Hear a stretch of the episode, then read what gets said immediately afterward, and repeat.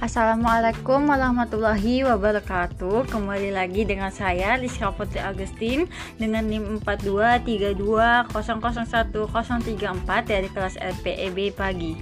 Saat ini saya sedang berkuliah dengan jurusan teknik elektro Dengan periode teknologi rekayasa pembangkit energi. Sebagaimana yang kita ketahui, teknik elektro berhubungan dengan kelistrikan pada kesempatan kali ini saya akan membahas sedikit mengenai undang-undang mengenai kelistrikan dan contoh-contoh kasus yang mengenai yang menyangkut tentang undang-undang kelistrikan. Sekarang kita akan membahas mengenai undang-undang tenaga kerja kelistrikan dan tujuan dirumuskan pasal tersebut. Tenaga listrik merupakan salah satu faktor yang menentukan untuk mencapai sasaran pembangunan nasional. Dengan begitu, pembangunan ketenaga listrikan akan memperoleh prioritas yang tinggi dan selalu diusahakan serasi, selaras, dan serempak dengan tahapan pembangunan nasional. Hal ini berarti bahwa sasaran pembangunan ketenaga listrikan harus selalu menunjang setiap tahap mendorong peningkatan ekonomi. Berdasarkan peraturan perundang-undangan yang berlaku di bidang ketenaga listrikan dari Undang-Undang Ketenaga Listrikan yang lama, yaitu pada Undang-Undang Nomor 15 Tahun 1985 maupun Undang-Undang Ketenaga Listrikan yang baru pada Undang-Undang Nomor 30 Tahun 2009.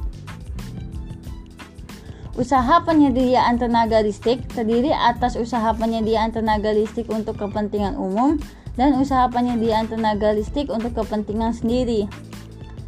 Usaha penyediaan tenaga listrik untuk kepentingan umum merupakan usaha memproduksi tenaga listrik yang diperuntukkan bagi kemanfaatan umum yang hanya dapat dilakukan oleh pelaku usaha sebagaimana diatur dalam Undang-Undang Ketenagalistrikan.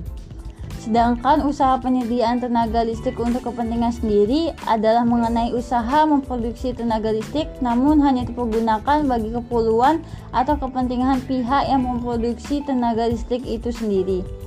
Dengan demikian, itulah tujuan dari dirumuskannya Undang-Undang Ketenaga Listrikan.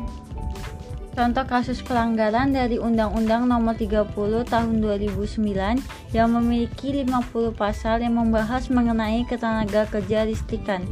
Pada tanggal 13 Juli 2018, Wakil Komisi 7 DPR Eni Maulani Saragi EMS sebagai tersangka dugaan korupsi suap atau proyek pembangunan PLTU Pembangkit Listrik Tenaga Uap Riau 1, salah satu proyek listrik dengan 35.000 MW diduga menerima suap setidaknya 4,8 miliar rupiah dalam empat kali transaksi. Yang kedua, pada tanggal 19 Januari tahun 2018, para penggiat lingkungan yang bergabung dalam koalisi Break Free From Coal menolak pembangunan 9 unit pembangkit listrik tenaga uap atau PLTU batubara di Pulau Jawa dengan alasan selain tak ramah lingkungan juga karena kebutuhan listrik di Jawa sudah memadai. Ketiga, pada tanggal 24 Januari tahun 2021, Kementerian Energi dan Sumber Daya Mineral atau ESDM menyatakan insiden yang terjadi di pembangkit listrik tenaga panas bumi atau PLTP Sorik Merapi di Kabupaten Mandali Natal, Sumatera Utara merupakan mal operasi oleh Sorik Merapi Geothermal Power.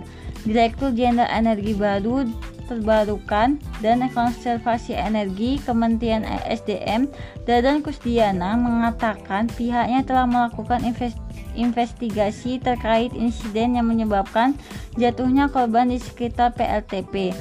Menurutnya, ada beberapa penyebab insiden itu terjadi. Pertama, perencanaan kegiatan yang tidak matang. Yang kedua, pelanggaran terhadap prosedur yang telah ditetapkan. Ketiga, peralatan dan instalasi penunjang yang belum siap atau lengkap. Keempat, lemahnya koordinasi antar tim pelaksanaan kegiatan. Kelima, pelaksanaan sosialisasi kepada masyarakat yang tidak memadai. Keenam, kompetensi personil pelaksanaan kegiatan yang tidak memadai. Sekian yang dapat saya sampaikan. Jika ada kesalahan dalam mengucapkan atau berkata, mohon dimaafkan. Wabillahi taufiq walidayah. Wassalamualaikum warahmatullahi wabarakatuh. Terima kasih.